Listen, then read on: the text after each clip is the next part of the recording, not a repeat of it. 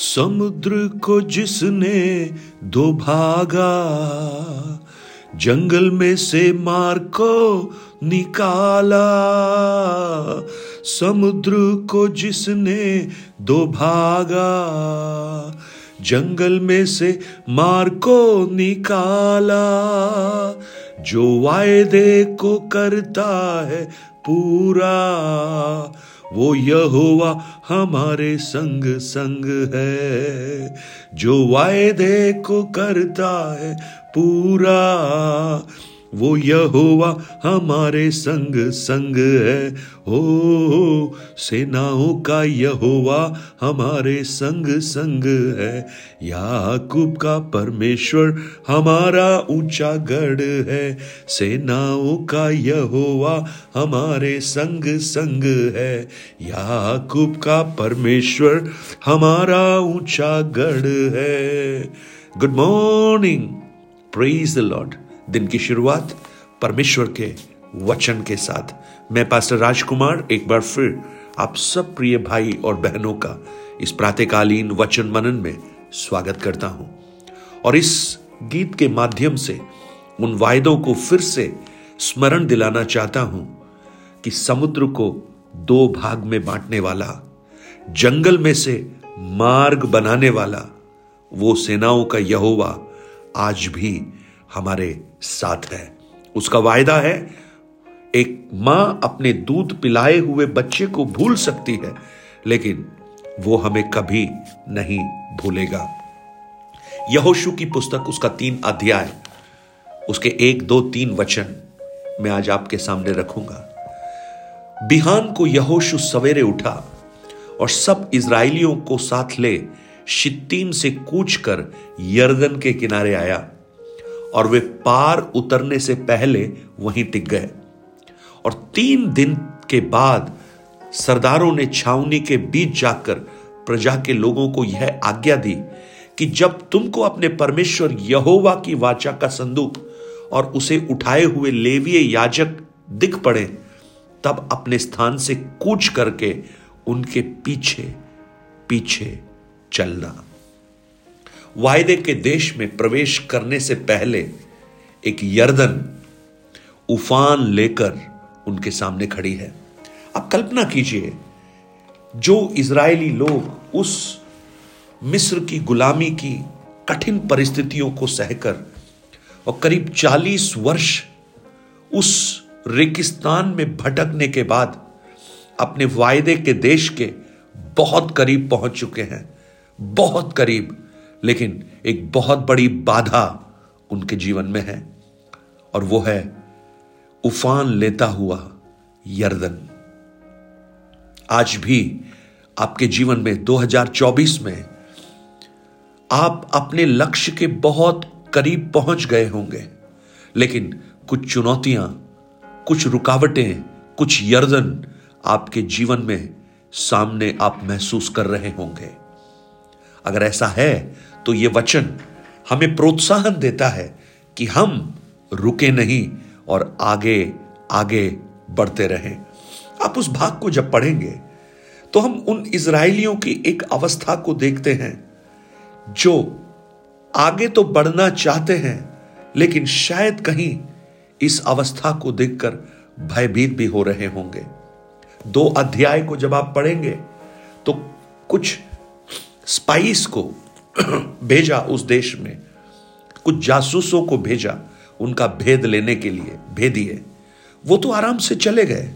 लेकिन अब कुछ लोगों का नहीं, पूरे इज़राइल की प्रजा को पार पाना है और वो आसान नहीं है। वो कठिन दिखाई दे रहा है। और आत्मिक जीवन में कई बार जब हम अविश्वास की दशा में आते हैं तो हम बुड़बुड़ाते हैं, हम निराश हो जाते हैं, और इसराइलियों के समान हम ये कहते हैं कि शायद हम ये नहीं कर पाएँगे। लेकिन तेरा अध्याय, उसके एक वचन को जब आप पढ़ेंगे, यहोशु की पुस्तक तेरा अध्याय, उसके पहले वचन को देखिए, वहाँ पर क्या लिखा है? यहोशु बूढ़ा और बहुत उम्र का हो गया। और यहोवा ने उससे कहा, तू बूढ़ा और बहुत उम्र का हो गया है और बहुत देश रह गए हैं जो इसराइल के अधिकार में अभी तक नहीं आए। यानी मानो परमेश्वर कह रहा है, अभी पूरा आशीष नहीं मिला है, अभी तो मिलना बाकी है, लेकिन आगे बढ़ना है। परमेश्वर हमसे चाहता है कि हम आगे बढ़े। लेकिन आपको मालूम है, अविश्वासी लोग क्या कहेंगे? गिनती की पुस्तक, अगर तेरा अध्याय आप पढ़ेंगे, वहाँ पर इसराइल के अविश्वास का वर्णन किया गया है। वहाँ जब भेदिए, उस देश का भेद लेने को जाकर जब वापस आए तो पता है वो क्या वर्णन कर रहे हैं? गिनती की पुस्तक तेरा अध्याय 26 से लेकर 33 वचन तक जब पढ़ेंगे वहाँ पर ये लोग जो भेदिए थे, अधिकतर 10 लोग कह रहे हैं, उस देश के निवासी बलवान हैं, नगर गढ़वाले हैं, बहुत बड़े हैं, अनाकवंशी वहाँ रहते हैं, यबूसी, हित्ती, एमोरी रहते हैं, और हमारे लिए यह असंभव प्रतीत होता है कि हम उनके सामने टिक सकें लेकिन कालेब और मूसा, कालेब और यहोशू ही दो ऐसे लोग थे जिन्होंने कहा, नहीं, हम जाकर उन नगरों को अपने कब्जे में करेंगे. विश्वास की एक यात्रा में चुनौतियाँ ज़रूर आती हैं, यर्दन ज़रूर आते हैं, लेकिन अगर आपको भरोसा है कि परमेश्वर आपके साथ है तो निश्चित रूप से आप दूसरे किनारे पर पहुँच जाएँगे। अविश्वास क्या कहता है? गिनती चौदह अध्याय में उसके एक से लेकर कुछ वचनों को जब पढ़ते हैं, तब सारी मंडली चिल्ला उठी और रात भर वे लोग रोते ही रहे। और सब इज़राइली मूसा और हारून पर बुड़बुड़ाने लगे और सारी मंडली उससे कहने लगी, भला होता कि हम मिस्र में ही मर जाते, वो इस जंगल में ही मर जाते। यहोवा हमको उस देश में ले जाकर क्यों तलवार से मरवाना चाहता है? देखो, परमेश्वर ने क्या इनको मरने के लिए मिस्र की गुलामी से छुड़ाया था? नहीं।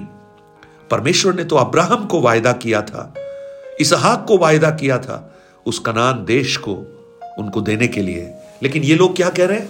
परमेश्वर हमें मारना चाहता है। ये अविश्वास है। लेकिन विश्वास क्या है? जो यहोशु कहता है, चलो आगे बढ़ो। हम कर पाएँगे। जो कालेब कहता है, चलो आगे बढ़ो। हम कर पाएँगे। आज इस 2024 की शुरुआत में आपको आगे बढ़ने से अगर कुछ बातें रोक रही हैं तो आज यहोशु की पुस्तक, उसका तीसरा अध्याय हमें कुछ सिखा रहा है।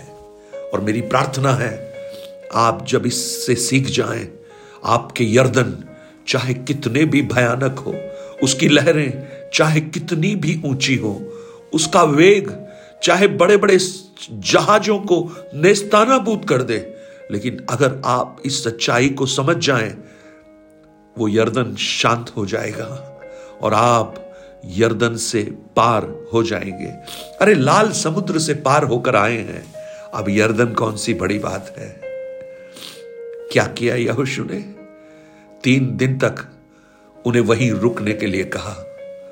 और तीन दिन के बाद क्या कहा उन लोगों ने कि जब परमेश्वर यहोवा की वाचा का संदूक और उस, उसे उठाए हुए लेवीय याजक देख पड़े तो अपने स्थान से आगे बढ़ना और उनके पीछे पीछे चलना। वाह। अगर आप अपने जीवन में परमेश्वर को आगे रखेंगे, आप देखिए, यहोशु ने इस यर्दन को पार करने के लिए अपने सैनिकों को या अपने इंजीनियर्स को आगे नहीं भेजा कि जाओ, पुल बनाओ, जाओ, कुछ करो। लेकिन इस यर्दन को पार करने के लिए उसने परमेश्वर के वाचा के संदूक को आगे भेजा। यानी परमेश्वर को आगे भेजा। हालेलुया। आज भी ये सच्चाई हम सब के लिए कार्य करती है, प्रियो। हमारे जीवन के यर्दनों में, हमारे जीवन की चुनौतियों में, हमारे जीवन की ऐसी कठिनाइयों में, जिसमें हमें लगता है कि हम आगे नहीं जा सकते, क्या आप परमेश्वर को आगे रखकर उसके पीछे चलने के लिए तैयार हैं? अगर हैं तो यर्दन रास्ता देगा। यर्दन आपके लिए मार्ग खोल देगा।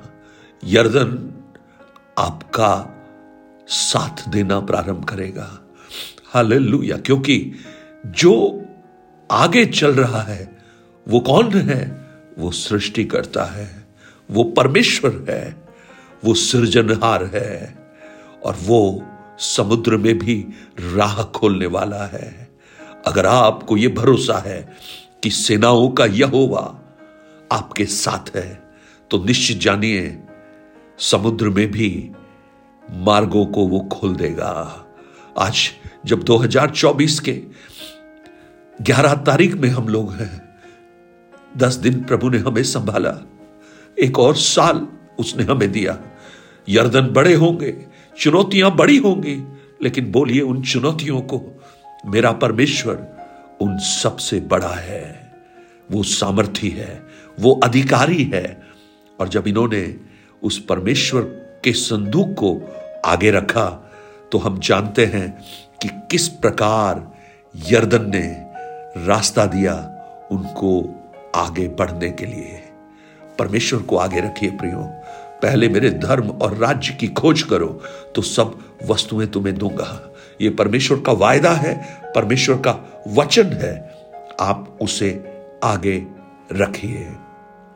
हालेलुया।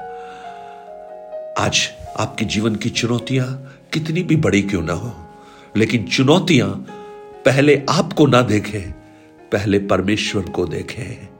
यर्दन ने पहले इसराइलियों को नहीं देखा, लेकिन यर्दन ने वाचा के संदूक को देखा, और जब वाचा का संदूक देखा, उस यर्दन को भी समझ में आ गया, ये साधारण संदूक नहीं, ये सृष्टि करता है ये मुझे बनाने वाला है।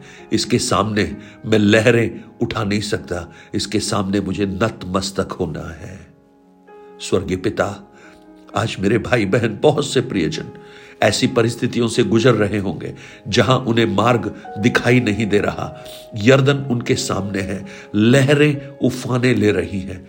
लेकिन प्रभु, मेरी प्रार्थना है, आपके अनुग्रह को आप उनके जीवन में प्रकट कीजिए। आपकी सुरक्षा, आपका मार्गदर्शन, आप उनके आगे चलिए और हर एक यर्दनों को आप शांत कीजिए। आप ऐसा कर रहे हैं, धन्यवाद। यशु के नाम से माँगता हूँ। Amen amen. God bless you परमेश्वर आपको आशीषित करे। 2024 भाई आपके लिए, बहन आपके लिए है। नौजवान आपके लिए है। यर्दन पार करने का वर्ष बन जाए। वो यर्दन, चाहे किसी भी बात का हो हो सकता है आपकी आत्मिक कमज़ोरी का हो हो सकता है आपकी शारीरिक क्लेश का हो हो सकता है वो यर्दन आपकी आर्थिक तंगी का हो हो सकता है वो यर्दन आपके पारिवारिक श्राप जो आपके परिवार में है उसका हो हो सकता है वो यर्दन बार बार की पराजय का हो, वो यर्दन निराशा को हो, निरुत्साह का हो, वो यर्दन तिरस्कार का हो, लेकिन आज उस परमेश्वर को आप आगे रखिए। ये यर्दन रास्ता देना प्रारंभ करेगा और आप जयवंत हो जाएँगे। Nine eight two nine zero three seven eight three seven पर अपने प्रार्थना, निवेदन और गवाहियों को हमसे शेयर कीजिए और इन वचनों को औरों तक भी भेजिए। God bless you.